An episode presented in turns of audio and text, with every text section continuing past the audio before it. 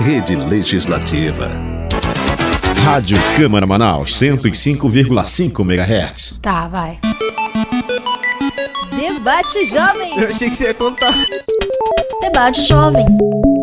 Debate Jovem. Debate. Jovem.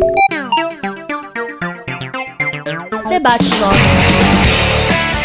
Bom dia para você que nos acompanha na Rádio Câmara pela frequência 105,5 FM. Está no ar o programa Debate Jovem. Eu sou Maicon Barradas. E eu sou Beatriz Pérez. E nessa edição de hoje vamos falar sobre o autismo.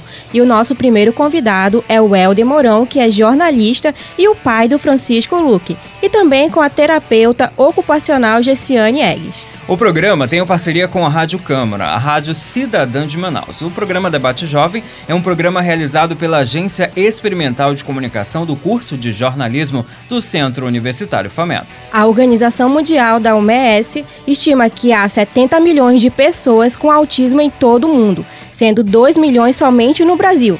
Estima-se que uma em cada 88 crianças apresenta traços de autismo com prevalência cinco vezes maior em meninos. Os primeiros sinais do autismo são fobias, agressividade, dificuldades de aprendizagem, dificuldades de relacionamentos. No entanto, vale lembrar que o autismo é único para cada pessoa. Existem vários níveis diferentes de autismo, até mesmo pessoas que apresentam um transtorno, mas sem nenhum tipo de atraso mental.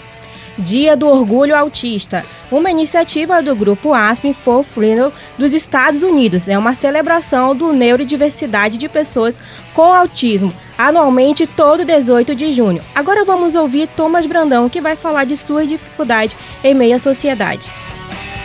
Definitivamente, assim, é tipo assim, ver às vezes as pessoas zoando você, ou tipo, senão a gente nunca vai pra frente. Eu sei que é um conceito já que alguém deve ter falado, mas é isso.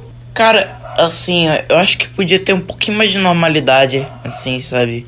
Porque querendo ou não, assim, os caras de deixam entender algumas entrelinhas quando eles falam assim, que a gente, tipo assim, não é normal, sabe? Assim, eu já tive isso um pouco, sabe? Ainda tenho. Mas ao mesmo tempo, assim, você me ajudou, né? Entende? E, ou até em filme mesmo, os caras, tipo, teve um filme do Predador aí, sabe? O novo que lançou. Tem um autistinha lá. Só que o moleque vai trabalhar na NASA, mano. Tá ligado? Foi mal, mas isso é meio sem sentido, sabe? Olá, bom dia, Helder Mourão. Seja bem-vindo ao programa Debate Jovem. Bom dia, Ana. Bom dia, Maicon. Bom dia aos nossos ouvintes. É uma enorme satisfação estar aqui hoje. É, como foi para você, é, como pai, como você percebeu que o Francisco Luque ele é autista? Qual foram os primeiros sinais? Bem, é, felizmente, o, enquanto pais, a gente sempre se preocupou em, em colocar o Francisco em contato com outras crianças. É, isso é uma coisa importante para o desenvolvimento de qualquer criança. E a gente começou a perceber que existia uma diferença de desenvolvimento entre ele e essas outras crianças além do normal. A gente não deve comparar o desenvolvimento das crianças, logicamente, cada uma tem o seu tempo, mas a gente começou a perceber que isso estava um pouquinho além. O atraso de fala, um, um, uma certas coisas, estereótipos, coisinhas assim. E aí é, nós começamos logo a procurar os profissionais. Então, assim, com a busca dos profissionais, nós entramos nesse caminho. Embora a gente tenha conseguido fazer isso bem cedo, por volta dos dois anos que ele começou a, a, frequentar os profissionais, mas a gente levou quase um ano nesse processo. Ele é um processo muito difícil, muito demorado e muito delicado. Até mesmo, Helder, porque a gente tem que procurar profissionais, profissionais que entendam né, de toda essa situação, até mesmo porque você leva o seu filho para a escola, é, até o, o, momento dele se socializar com as outras crianças e você perceber todo, todo, todos esses sinais, é, como foi, por exemplo, para a sua vida, depois de tudo isso que você falou, o que mudou na sua vida com a chegada do Francisco? Bem, a gente sempre fala que, que a, a chegada de uma criança, ela muda a nossa vida. A chegada de uma criança autista, ela muda ainda mais. Assim, é, a minha rotina é outra, a minha vida é outra. Cada atividade do meu dia, ela é primeiramente determinada para minha relação com meu filho. Então, assim, eu, eu, faço coisas diferentes, eu penso coisas diferentes, eu assisto coisas diferentes, assim, tudo, tudo, 100% da minha vida da vida da mãe do meu filho é diferente em função dele. A tias, avós, todas as pessoas próximas têm uma vida diferente porque é, é, é, não é tão simples assim. Tem coisas que são perceptíveis, mas tem coisas que não são perceptíveis. E tem coisas que são perceptíveis e a gente sabe o motivo. E tem coisas que são perceptíveis e a gente não sabe por que, que são assim.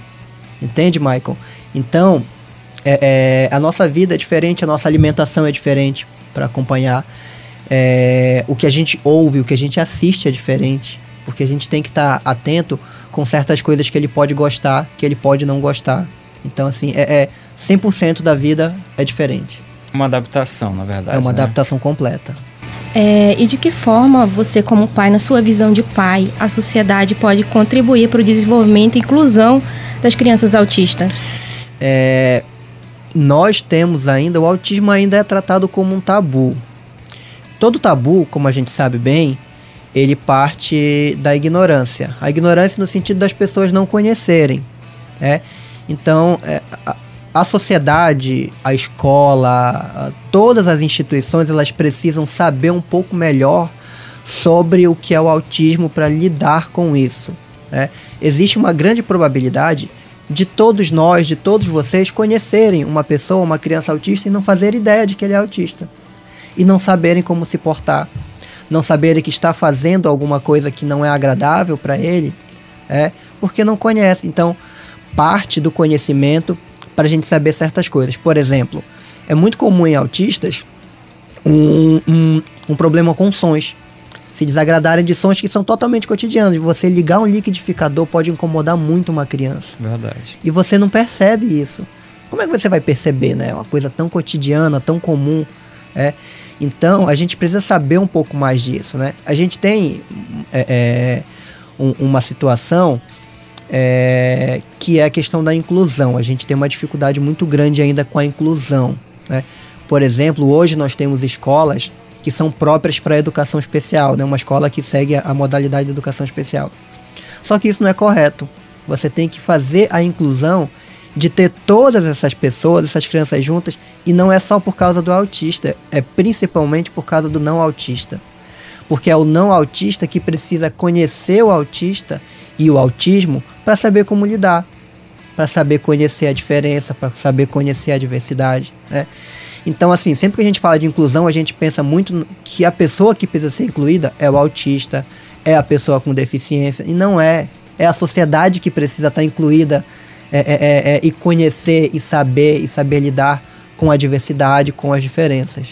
Helder, com toda essa falta de informação da sociedade, que nós sabemos, como você colocou, que é visível, né? Todos os dias a gente vê que as pessoas realmente, ao, ao fato de não conhecer o autismo, né, não saber lidar com a pessoa com autismo, é, como é lidar, você como pai, como é lidar com o preconceito da sociedade que nós sabemos que acontece, mas para você como pai, como é lidar com esse preconceito? A primeira coisa que a gente tem que colocar em mente, quando a gente fala de ignorância, né, não é no sentido pejorativo, é no sentido de que a gente deve entender a pessoa não sabe. Se a pessoa não sabe, então a gente pode ajudá-la a saber ou então ter paciência com ela, né, ignorar, deixar de lado e tudo mais. O preconceito, ele, ele, é, ele é muito difícil, ele é muito pesado, assim, existem muitos estereótipos do que, que é uma criança autista, né, e, e como vocês falaram logo na, na apresentação, todo autista é diferente, né, embora a gente possa falar, ah, existem três níveis de autista, o leve, o moderado e o grave. Mas quando a gente fala de espectro autista, né, até o transtorno do espectro autista, ele é muito amplo, ele é gigantesco. Então tem autistas que são extremamente diferentes, que você coloca um ao lado do outro e você vai dizer como que essa criança A é autista se ela é totalmente diferente dessa criança B.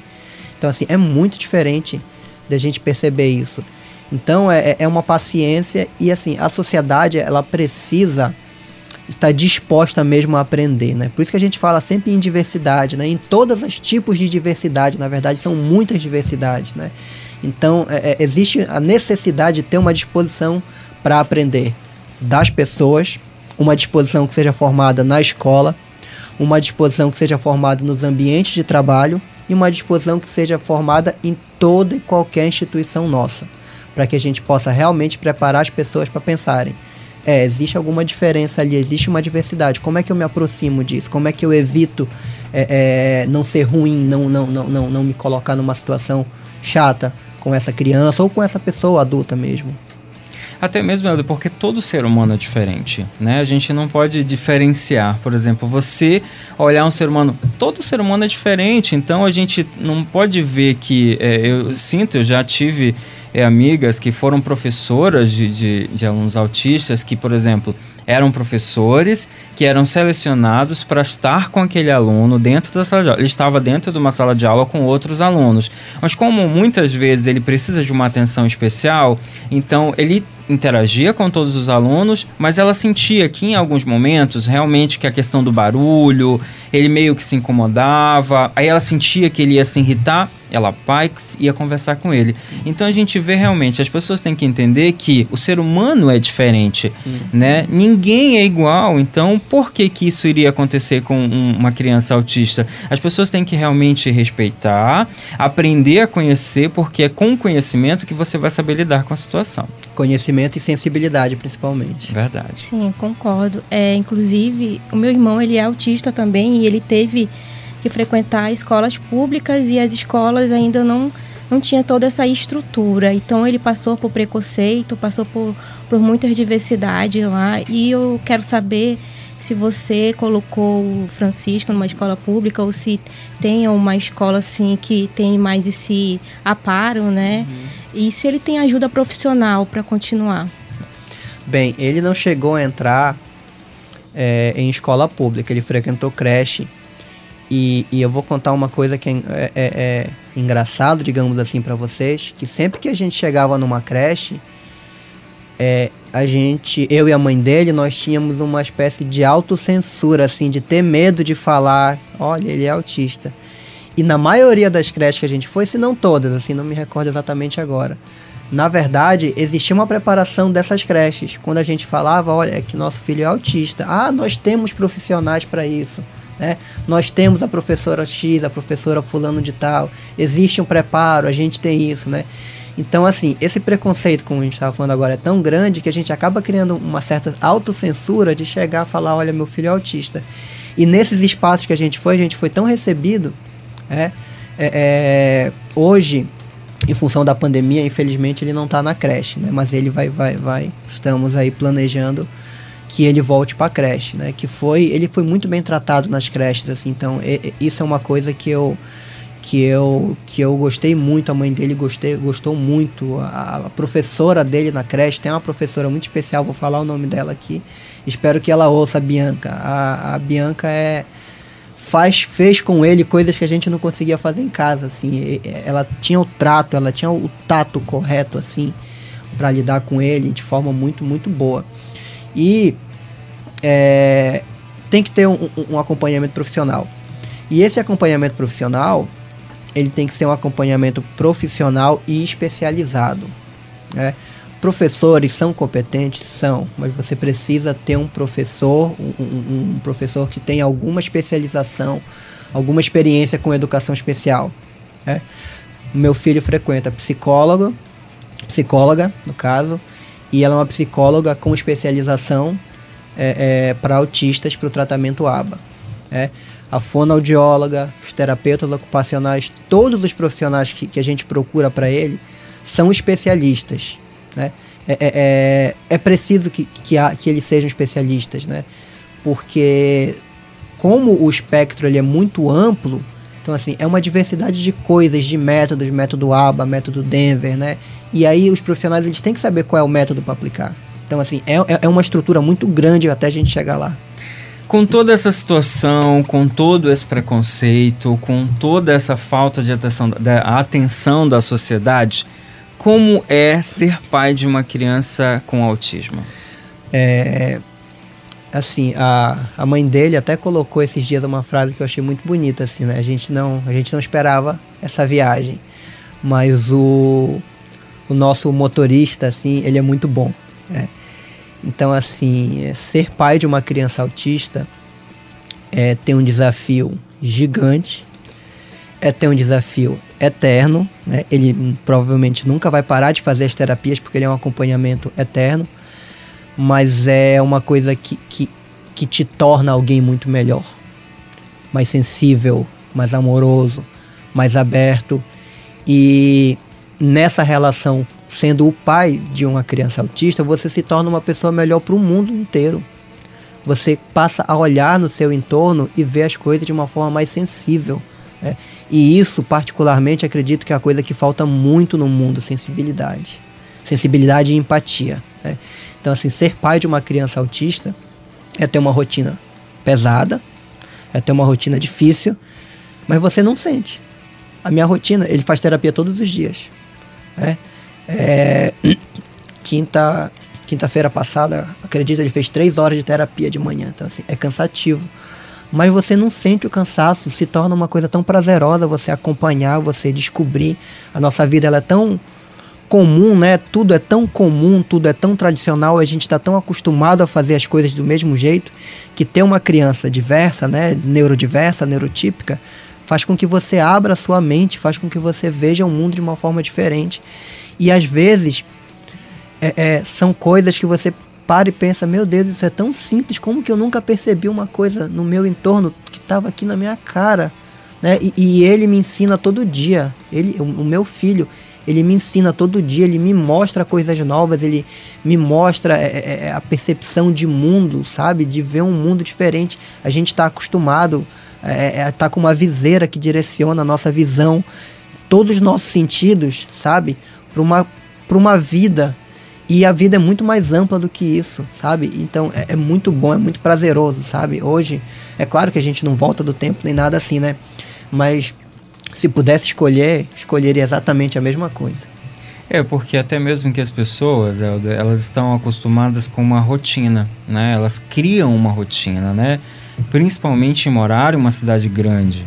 E aí eles criam aquela rotina de todos os dias, de cumprir horários, todos esses sentidos. E, e a gente ver que é prazeroso você falar do seu filho, é tipo assim, é algo que a gente sente que você fala com uma certa emoção, porque infelizmente nós vemos que existem pais que são preconceituosos com os próprios filhos, né? E a gente vê não, o amor que você tem é gratificante a gente ouvir você falar sobre o seu filho. Eu acho que é isso que é importante. Realmente a sociedade precisa né, é, conhecer realmente o autismo e realmente aprender é, é, que a, a pessoa, a criança ser autista, ela não é diferente. Ela só precisa ser conhecida para que tudo possa se encaminhar da melhor forma. Gostei da maneira que você falou, a maneira assim realmente que você se sente, você se emociona com o que fala, que é, é, é, algo que é do seu filho, é um aprendizado de todos os dias, que mesmo com toda essa carga horária, com essa carga horária que, que você acaba tendo nas terapias, isso para você você se sente bem. Parabéns. É, o que a gente vê aí é amor. É um amor de um pai né? E não, não só o teu amor, mas de todos os pais que realmente abraçam essa causa do, do autismo, né? Porque não é fácil. Eu sei porque eu convivi e, e convivo ainda, porque a, a, o preconceito na sociedade é, nossa, surreal. Mas vocês, pais e mães, eu digo todos, né, para todos os nossos ouvintes que, que têm um filho autista, são super-heróis. De fato, porque você se dá, se doa de uma tal forma que, nossa, é, é, é lindo de, de se ver, né? E falando de amor, né, de pelos filhos, eu quero saber assim, o que você espera para o futuro do Francisco, assim, os teus sonhos, e você vê já ele brincando ali, se já tem alguma coisa, se ele vai ser médico, se ele vai ser... Porque eu acredito nisso, Helder, eu acredito que se a pessoa ela quer, ela consegue independentemente de qualquer situação. Assim, eu, eu acho que a minha geração, principalmente, é uma geração que foi muito pressionada por ter uma profissão específica, né? As, as dadas profissões mais importantes, bem entre aspas, né? O advogado, o engenheiro, o médico, né? E eu, eu, eu, eu, eu, tanto eu quanto a mãe dele, a gente pensa muito assim em deixar ele se desenvolver, encontrar a profissão que agrada a ele e ele lá nós nunca tivemos nesse sentido nenhuma limitação para ele. A gente nunca viu a limitação, ah, ele vai ser dependente da gente para sempre, não vai conseguir fazer tal coisa e tudo mais.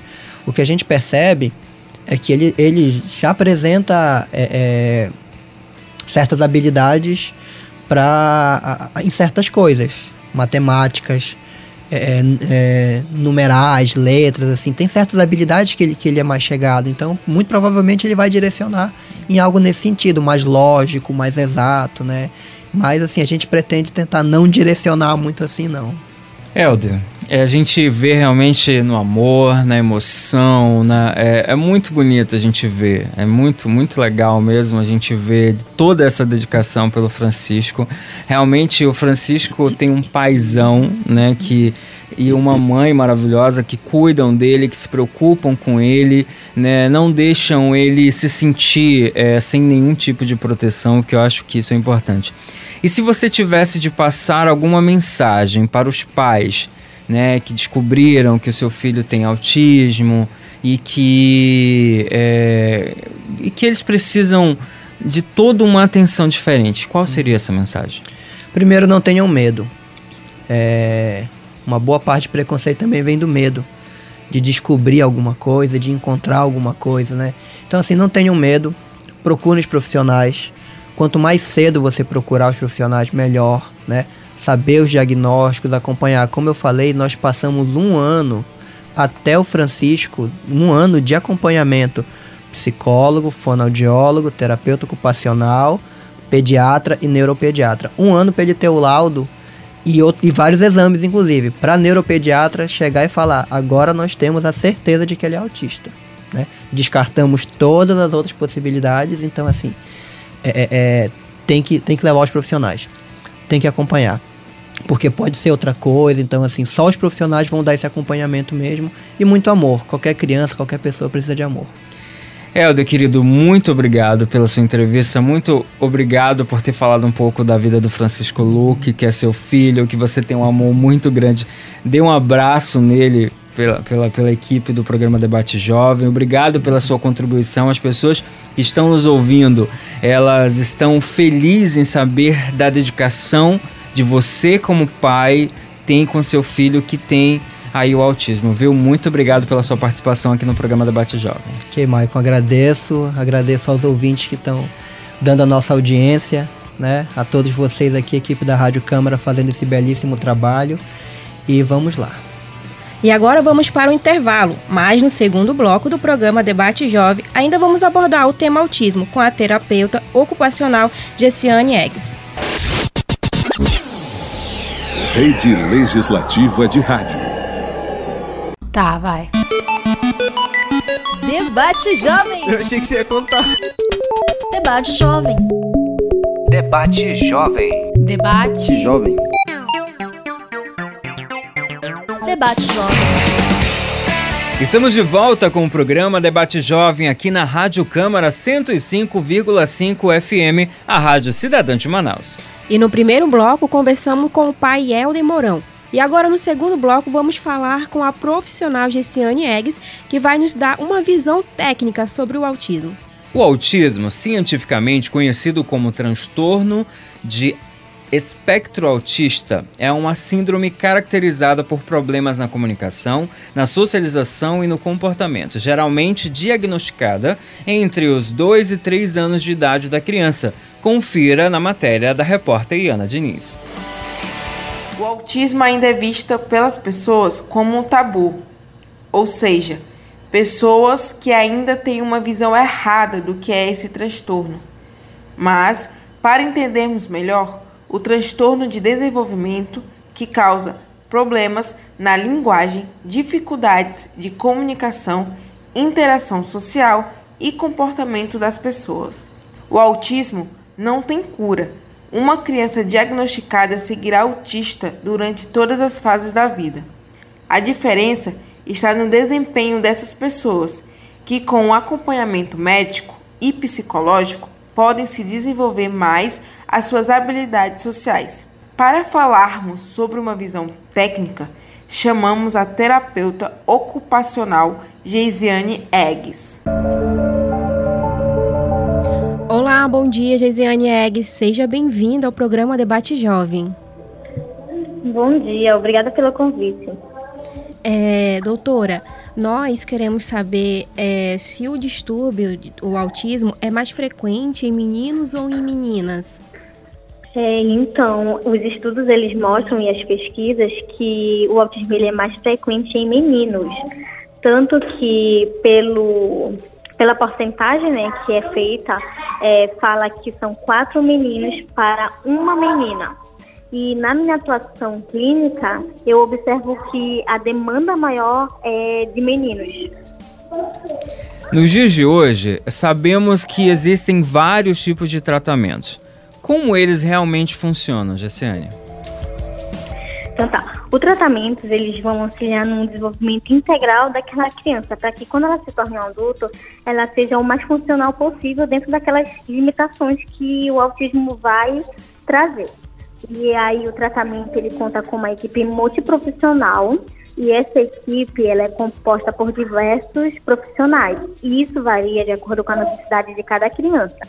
Então, de maneira geral, quem compõe essa equipe são fisioterapeutas, nutricionistas, psicólogos, é, fonoaudiólogos, terapeutas ocupacionais e a equipe é definida junto com a família e o neurologista, que é o responsável pelo fechamento do diagnóstico e, e as necessidades da criança.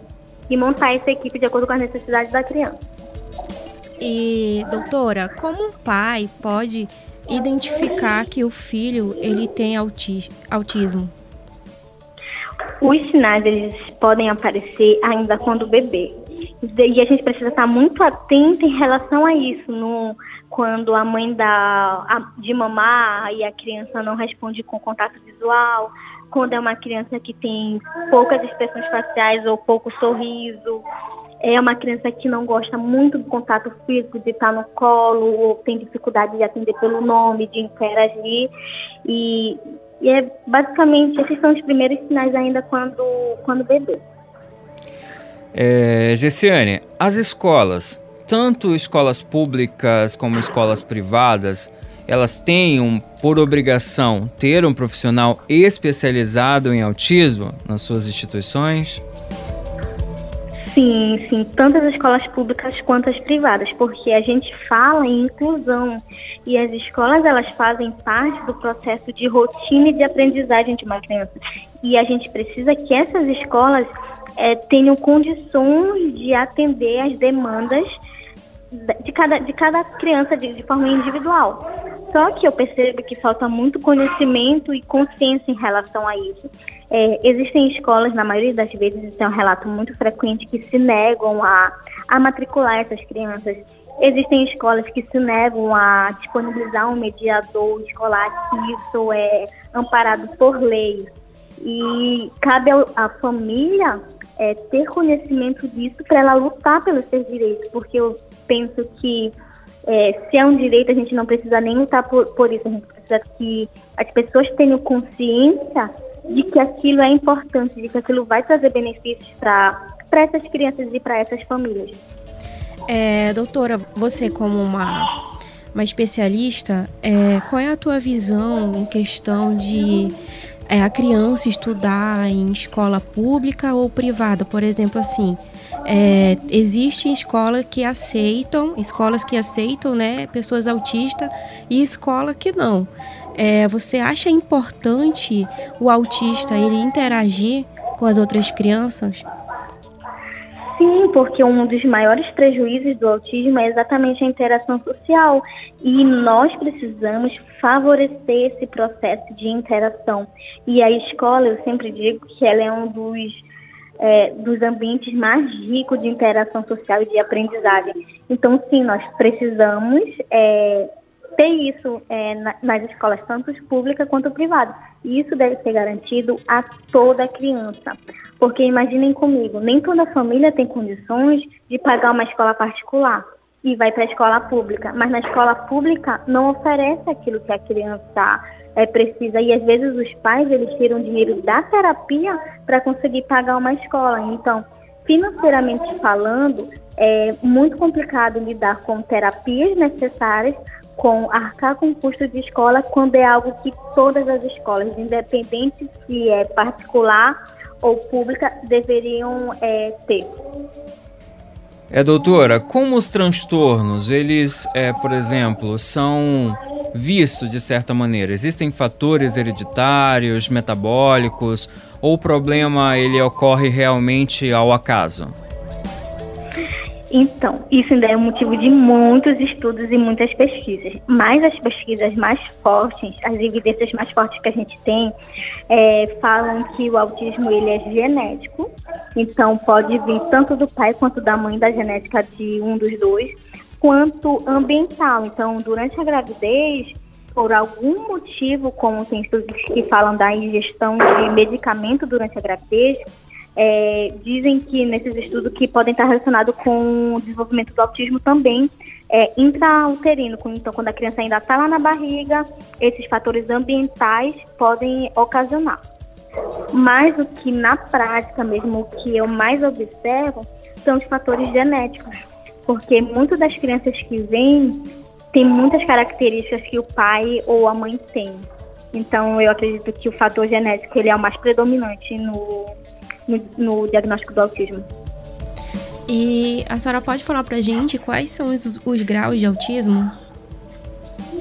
Então, atualmente, hoje pela literatura, a gente não fala mais de grau, mas anteriormente é, existia três graus de autismo, que é o autismo leve, o autismo moderado e o autismo severo. Então, os graus eles variam de acordo com os prejuízos e graus de suporte que aquela criança precisa.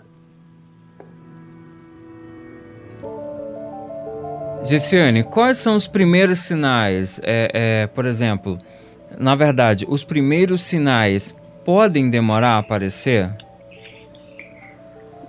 Eu digo que não é que demoram a aparecer, é que a gente demora a, aceitar. Então, são crianças que começam com atraso na fala, e aí o, o pediatra vai e diz que cada criança tem o seu tempo, mas na verdade isso não é verdade. É, são crianças que não gostam do contato é, visual pelos pais passam despercebido. Então acontece muito essa comparação. Ah, ele é igual ao pai. Ah, ele é igual à mãe. Puxou para o pai, puxou para a mãe. Entendeu? E essas comparações elas dificultam muito a gente conseguir enxergar enquanto pai e mãe que tem algo de errado ali. E é, qual é a maior dificuldade, tipo, eu conheço os autistas que têm dificuldade na fala, né? No atraso da fala, né? É, o que, que a senhora pode falar sobre isso? É, a, a comunicação, a fala, ela é uma forma de expressão e ela a gente utiliza no nosso dia a dia para absolutamente tudo. Então a fala envolve a comunicação, a expressão de sentimentos, o eu quero, eu não quero. E então, se eu não consigo me comunicar, como é que eu vou interagir? Então, uma característica, uma dificuldade vai é, puxando outras, e isso também envolve a questão do, do, preconceito, né? Então, a gente ainda passa muito por isso, né? A gente escuta muito esses relatos de que é, os, os coleguinhas na escola ou do prédio ficam zoando do, da fala, e aí isso vai impactar ainda mais no processo de eu socializar com o outro, e é bem, bem complexo isso, a questão da fala, porque é o meu meio de comunicação assim, mais, mais presente. Mas todo autista, por exemplo, todo autista ele tem a questão de, de uma, um problema com fala, né, um problema de desenvolvimento. E isso é algo que, por exemplo, é visto pela sociedade muitas vezes com um olhar preconceituoso, né? A gente vê realmente Sim. isso. É, por exemplo, Existem é, campanhas que falam desse combate contra esse preconceito? Existem mais, existem, mas existe mais movimentação acerca dos direitos do que do, do, do, preconceito mesmo. Mas o que eu tenho observado muito é que cada ano que passa, é, as pessoas elas têm tomado mais conhecimento e é muito comum quando a gente faz alguma campanha, alguma movimentação na internet ou qualquer meio de comunicação, é, a mãe fala assim, poxa, mas meu filho tem essa característica. Ou chegar aqui no consultório, doutora, eu vi uma reportagem que falava dessas características e eu tive que procurar ajuda médica porque meu filho se encaixa muito. Então, o, a, os meios de comunicação eles servem tanto para conscientização quanto para alertar essas famílias. Então, eu percebo que cada ano que passa, isso tem ficado mais forte. As pessoas têm abraçado mais essa causa e têm desconstruído muitas ideias. Você vê isso nos seus atendimentos? Por exemplo, você atende uma pessoa com autismo, né? E aí você vê nos seus atendimentos, você vê, é, por exemplo, é, pais e mães que têm um certo medo, né? Porque até mesmo como nós conversamos com o nosso primeiro entrevistado, que é o pai de uma criança autista, e ele falou que tinha um certo medo. É, como as pessoas podem fazer em relação a esse medo? de quando chegar nas escolas, de como realmente lidar com essa situação. Você, como profissional, pode falar isso pra gente? Posso. É, a gente precisa de ensinar os nossos filhos a, a, aceitar as diferenças. Então tá tudo bem ser diferente. E a gente precisa acabar é, começar a desconstruir isso, porque toda família ela vai passar pelo luto, que é a dificuldade de aceitar. E esse luto ele vem acompanhado do medo. E agora, como é que vai ser na escola? Como é que vai ser na faculdade? Como é que vai ser no mercado de trabalho? Será que vão aceitar? Ou será que ele vai passar pelo bullying? Entende? Então, a gente precisa fortemente ensinar os nossos filhos a aceitar essas diferenças, porque quando a gente ensina, eles serão adultos conscientes que não vão ter preconceito com o outro, muito pelo contrário, que vão ensinar, que vão ajudar. Mas o medo, ele é muito, muito presente porque é, é muito incerto, é tudo muito novo quando uma família recebe diagnóstico. É, uma criança autista na família traz é, muitas mudanças. A senhora acha que a família também deveria fazer terapia?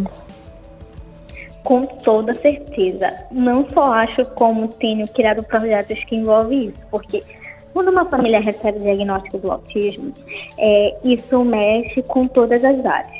Então, é uma família que a mãe ou o pai trabalhavam, precisavam precisaram deixar de trabalhar para se dedicar somente no, no tratamento do filho, porque é algo muito intenso e muito frequente durante a semana, ou são famílias que se dividem entre o trabalho e levar para terapia ou levar para uma consulta.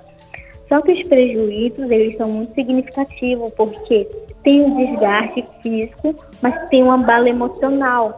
Então, nós profissionais precisamos ter esse olhar atento para a família, de que para que a minha criança evolua, eu preciso que o cuidador principal dela esteja bem, porque se esse cuidador estiver bem, eu tenho certeza que toda a orientação que for feita, ele, ela vai conseguir fazer, a família vai conseguir fazer. É, doutora, quais os sintomas do autismo? E, por exemplo, qual é a idade né, que a criança realmente é diagnosticada com autismo? Existe uma idade, por exemplo, é quando ela nasceu? Ou, por exemplo, a criança vai desenvolvendo um certo tipo de comportamento e aí os pais vão percebendo? Como é que a gente pode analisar essa situação? O diagnóstico, ele ainda eu, eu ainda recebo pacientes que o diagnóstico ele ainda vem muito tarde, depois dos três anos, três anos e meio, quatro anos. É a fase assim que a gente já perdeu grandes oportunidades de desenvolver habilidades naquelas crianças. É, eu até me perdi no que você falou. É, é, porque assim, a gente vê, né? Porque quando a gente fala de idade, a gente pensa assim, porque possa ser que uma criança desenvolva com dois anos, né, a, o autismo. Pode ser que é essa nossa dúvida, ou se ela pode desenvolver com cinco anos, com oito anos, ou a família percebe, demora a perceber, muitas vezes com uma rotina, né, com aquela grande rotina, horários, aquela coisa tudo acaba não percebendo algum tipo de comportamento de seu filho e acaba desenvolvendo com 12 anos. Isso acontece, por exemplo, nos seus atendimentos? Isso acontece? Ó, o que acontece é de receber diagnósticos muito tardios, então a gente já perde uma janela de oportunidade muito grande. É, e aí, como atualmente, né, a gente tem uma sociedade que ela se dedica mais ao trabalho do que ao cuidado da, da família. Então as famílias elas custam a observar isso, mas o autismo ele acompanha a criança desde o nascimento. Então, os primeiros sinais eles estarão lá desde os primeiros meses de vida. É, mas existe o autismo que a gente chama de autismo regressivo, que é quando a criança começa a desenvolver como uma criança típica e ela começa, depois da primeira poda neural, a perder algumas habilidades. Então, o que seria isso? É uma criança que fala, parou de falar. É uma criança que interagia, começou a parar de interagir. Então, o autismo regressivo é quando os sinais ficam é, mais evidentes um pouco depois. Mas o autismo esteve lá desde o nascimento. É, doutora, acredito que seja dúvida de muitos pais quando recebe o diagnóstico que o filho ele é autista. Se ele vai desenvolver normalmente. O que a senhora tem para dizer sobre isso? Olha, isso depende muito do que a gente faz hoje. Então, quanto mais cedo a gente começa, mais ganhos nós teremos. Quanto mais tarde a gente começa, mais prejuízos nós teremos, porque o desenvolvimento é, é, um, é uma fase que, que continua passando, sabe?